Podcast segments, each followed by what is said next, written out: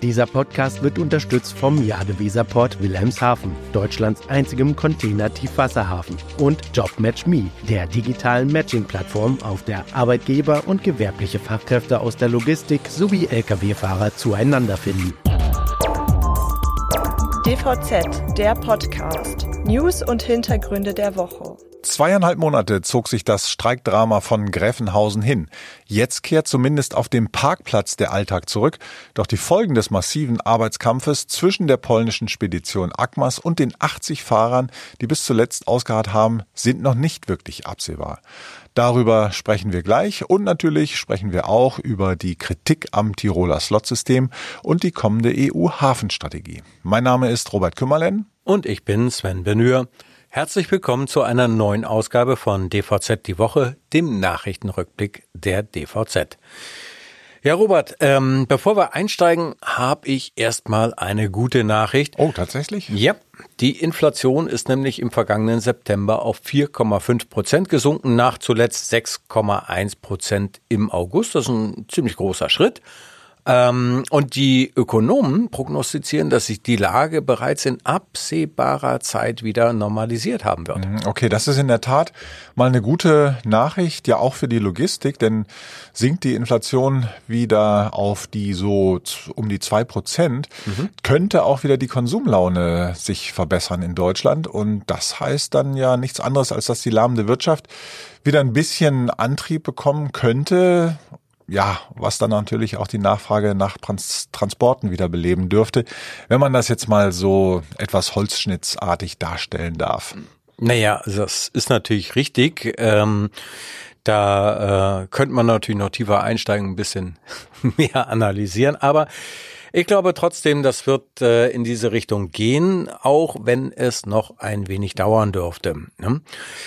Ähm, und auch bei der wirtschaftlichen Erholung muss man sagen, naja, derzeit stehen ja die äh, sonstigen ökonomischen Zeichen nicht unbedingt auf Besserung. Aber, Stichwort Besserung, es gab ja eine Verbesserung, und zwar eine deutliche Verbesserung ähm, in Gräfenhausen, denn die Fahrer, die dort bis zuletzt ausgeharrt haben, äh, sind jetzt nach zweieinhalb Monaten Arbeitskampf auf dem Weg in die Heimat. Das hat lang gedauert und ähm, die Auseinandersetzung war auch ziemlich hart. Da ging es ja auch zum Beispiel um einen Hungerstreik.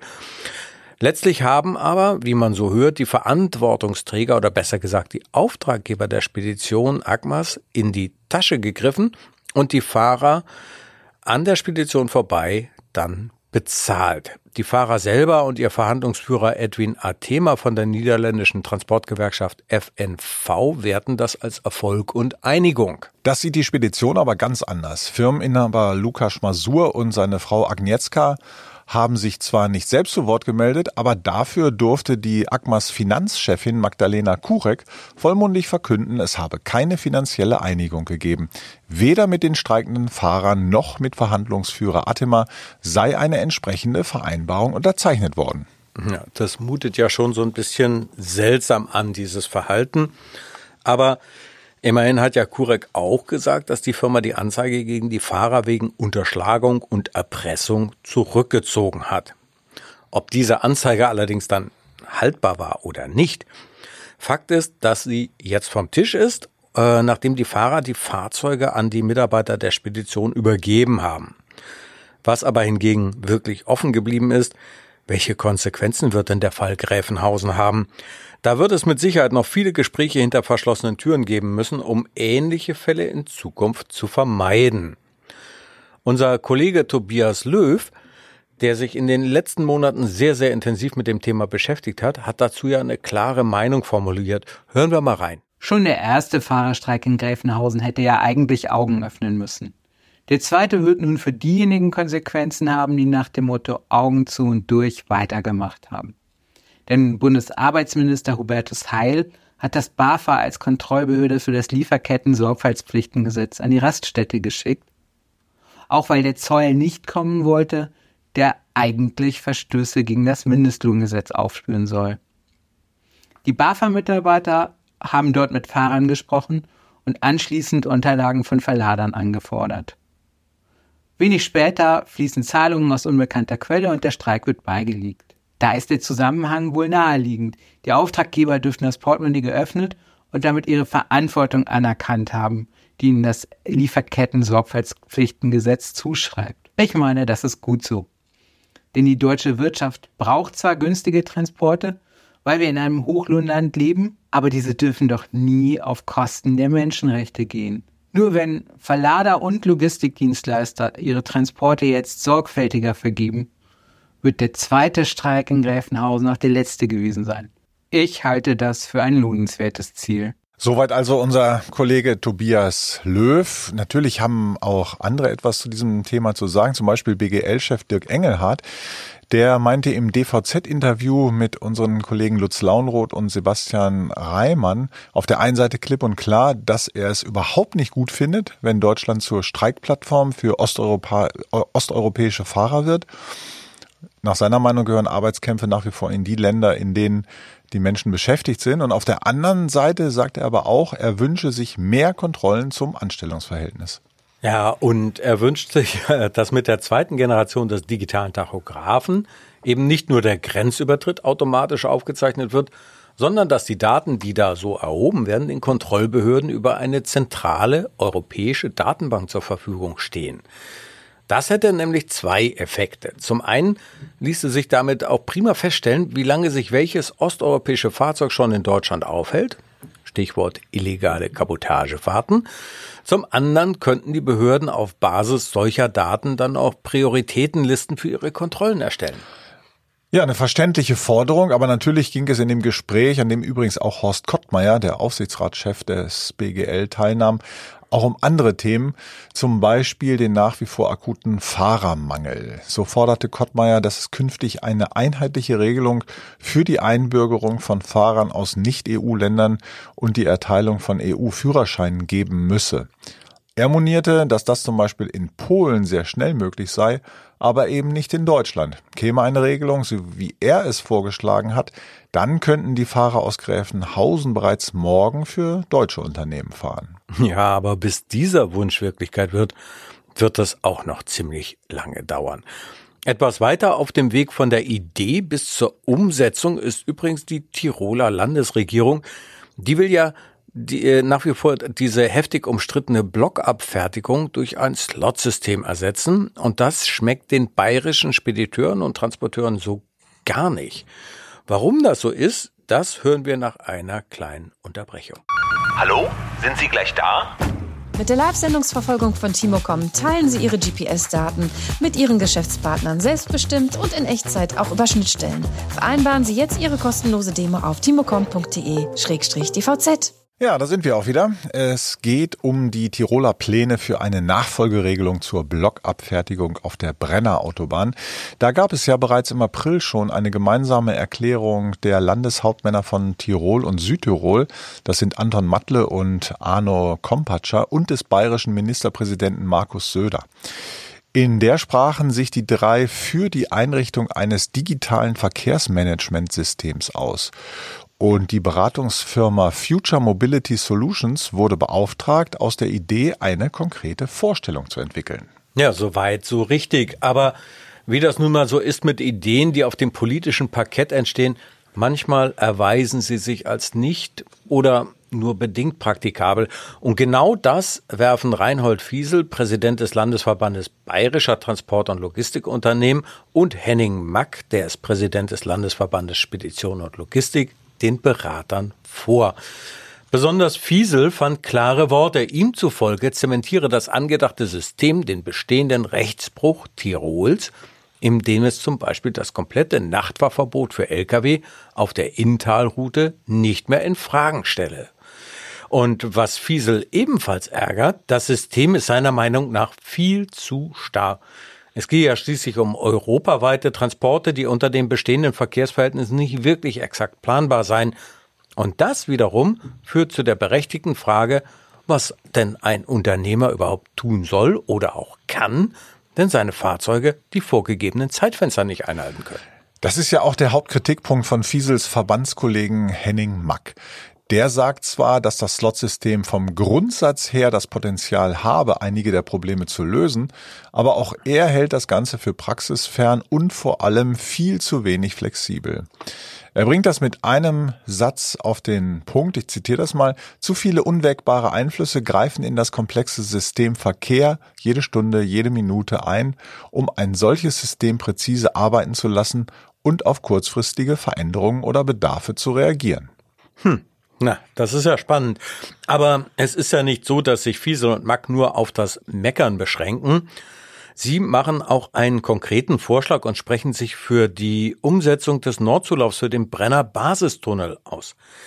Der wird nämlich im aktuellen bayerischen Koalitionsvertrag noch in der Kategorie zu prüfen eingeordnet. Ähm, aber laut Fiesel ist der Bedarf in den letzten vier Jahren unzweifelhaft festgestellt worden. Und zudem würde das wirklich zu einer Verlagerung von Gütern von der Straße auf die Schiene führen. Daher lautet ja die Forderung, das Projekt im neuen Koalitionsvertrag festzuschreiben. Mal schauen, ob sich die Politik darauf einlässt. Aber lass uns mal von Bayern nach Brüssel wechseln. Ein weiter Sprung. Allerdings. Aber es lohnt sich, denn da bewegt sich zurzeit ja einiges, vor allen Dingen rund um das Thema Häfen. Ja, Robert.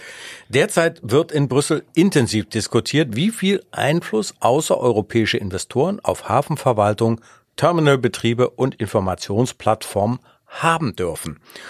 Das zielt natürlich in erster Linie auf die Aktivitäten chinesischer Investoren ab. Die haben ja in den letzten Jahren ziemlich fröhlich bei diversen europäischen Häfen oder Terminals gesagt, wir kaufen uns ein.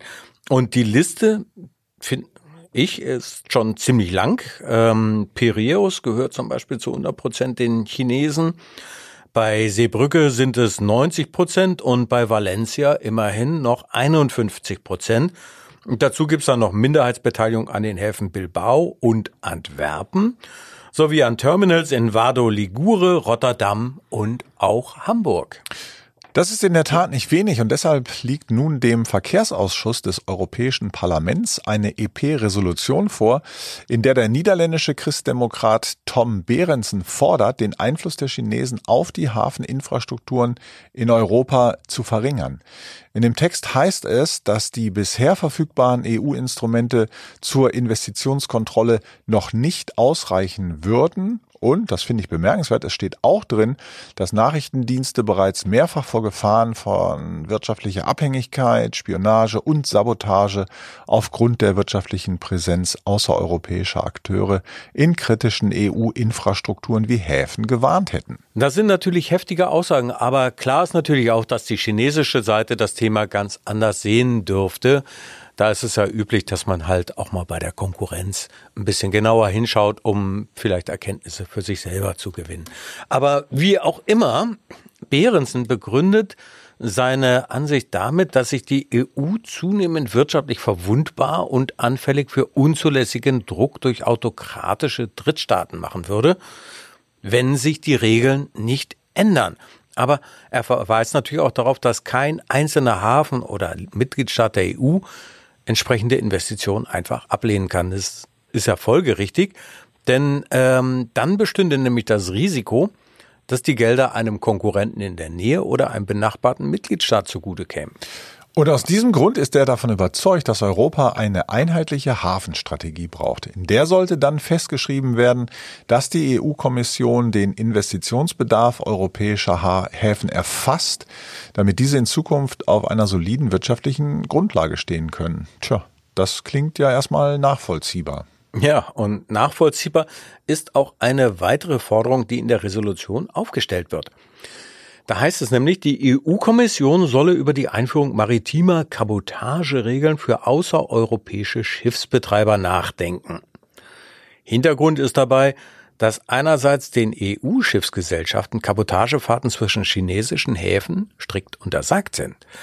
Auf der anderen Seite gehören aber solche Transporte in und zwischen den EU-Häfen zum Kerngeschäft chinesischer Reedereien. Da ist also ein Ungleichgewicht drin. Kabotagebeschränkungen für Schiffe unter Drittstaatenflagge gibt es übrigens bereits schon in einigen EU-Staaten, etwa in Deutschland. Und zwar gilt das für die Transporte zwischen den nationalen Häfen. Für den Verkehr zwischen EU-Mitgliedstaaten wurden solche Restriktionen aber mit der Verordnung EWG 4055-86 aufgehoben. Und das würde Berensen wirklich gerne rückgängig machen. Na, ob das gelingt? Man muss ja auch immer berücksichtigen, dass solche Resolutionen nicht rechtsverbindlich sind, sondern erstmal nur Vorschläge, über die noch viel diskutiert werden muss. Im Verkehrsausschuss ist das demnächst der Fall. Und wenn sich der dafür entscheidet, muss sich das Plenum im Januar 2024 mit dem Thema befassen und darüber entscheiden. In der Zwischenzeit kann natürlich noch viel passieren. Ja. Viel passiert ist übrigens auch im Leben von Mustafa Tonguc wenn du mir diese Überleitung mal gestattest.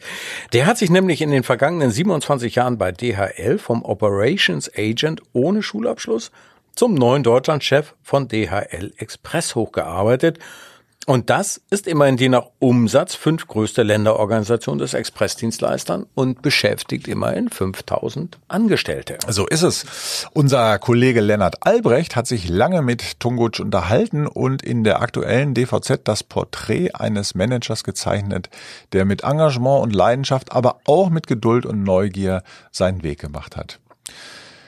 Klar war das Glück auch auf seiner Seite, als DRL 2008 den neuen Hub in Leipzig aufbaute. Das war zu der Zeit das wichtigste Projekt im Konzern.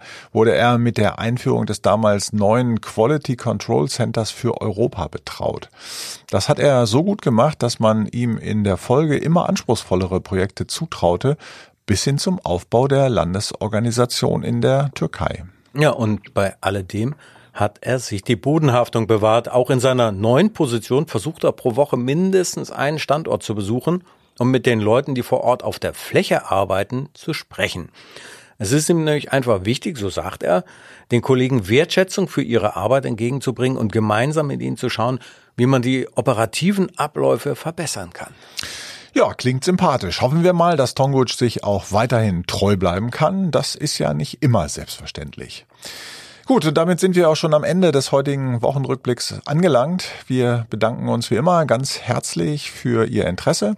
Sie können diesen Podcast auf jeder gängigen Podcast-Plattform abonnieren. Wir freuen uns auch über Fragen, Anregungen oder Kommentare, die Sie schicken können an redaktion.dvz.de. Ja, und nun wünschen wir Ihnen ein schönes Wochenende. Hören Sie gern nächste Woche Freitag wieder rein in unseren wöchentlichen Nachrichten-Podcast. Es sagen Tschüss, Robert Kümmerlen und Sven Benür. Dieser Podcast wurde unterstützt vom Jade Wilhelmshaven, Deutschlands einzigem Container-Tiefwasserhafen und JobMatchMe, der digitalen Matching-Plattform, auf der Arbeitgeber und gewerbliche Fachkräfte aus der Logistik sowie Lkw-Fahrer zueinander finden.